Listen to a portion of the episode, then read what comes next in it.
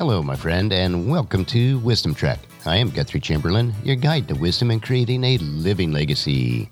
Thank you for joining us for our five day per week wisdom and legacy building podcast. Today is day 851 of our trek, and it is Wisdom Wednesday. Due to a heavy travel schedule for the next two weeks, I will be diverting some of the regular daily topics, and instead, I'll be reading through the parables of Jesus. Jesus' parables are seemingly simple and memorable stories often with imagery, and all convey messages. Scholars have commented that although the parables seem simple, the message they convey are deep and central to the teachings of Jesus. Christian authors view them as not mere similitudes, which serve the purpose of illustration, but internal analogies in which nature becomes witness for the spiritual world. Many of Jesus' parables refer to simple everyday things, such as a woman baking bread, a man knocking on his neighbor's door at night, or the aftermath of a roadside mugging. Yet they deal with major religious themes such as growth of the kingdom of God, the importance of prayer, and the meaning of love. In our Western civilizations, these parables form the prototype for the term parable, and in the modern age, even among those who know little of the Bible, the parables of Jesus remain some of the best known stories in the world. We are broadcasting from our studios at Big House in Marietta, Ohio. Our parable for today is taken from Matthew chapter 13, verses 44 through 58 and it is about, among other things, hidden treasures.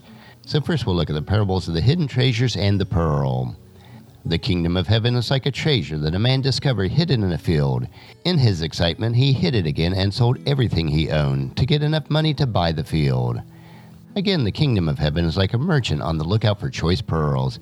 When he discovered a pearl of great value, he sold everything he owned and bought it. Next is the parable of the fishing net. Again, the kingdom of heaven is like a fishing net. It was thrown into the water and caught fish of every kind.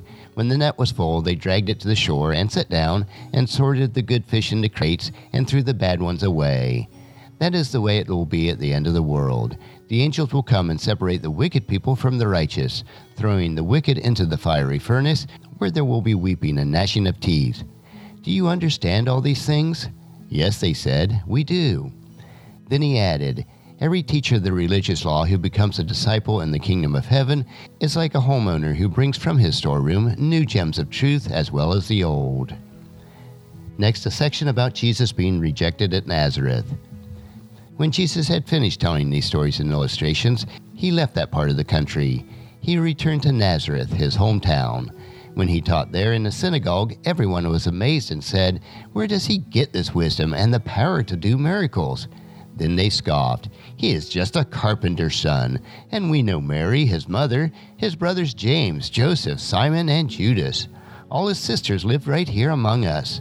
Where did he learn all these things? They were deeply offended and refused to believe in him. Jesus told them, A prophet is honored everywhere except in his hometown and among his own family. And so he did few miracles there because of their unbelief. That'll wrap up our parables for today. On tomorrow's trek, we will continue the parables of Jesus. And thank you for joining me on this trek that we call life. Encourage your friends and family to join us and come along with us tomorrow for another day of Wisdom Trek, creating a legacy. If you'd like to listen to any of the past 850 treks or read the Wisdom Journal, they are all available at wisdom-trek.com. I encourage you to subscribe to Apple Podcast or Google Play so that each day's trek will be downloaded to you automatically. And thank you so much for allowing me to be your guide, your mentor, but most importantly, I am your friend as I serve you through the Wisdom Trek podcast and journal. And as we take this trek of life together, let us always live abundantly, love unconditionally, listen intentionally, learn continuously, lend to others generously, lead with integrity, and then leave a living legacy each day. I am Guthrie Chamberlain, reminding you to keep moving forward, enjoy your journey, and then create a great day every day. See you tomorrow.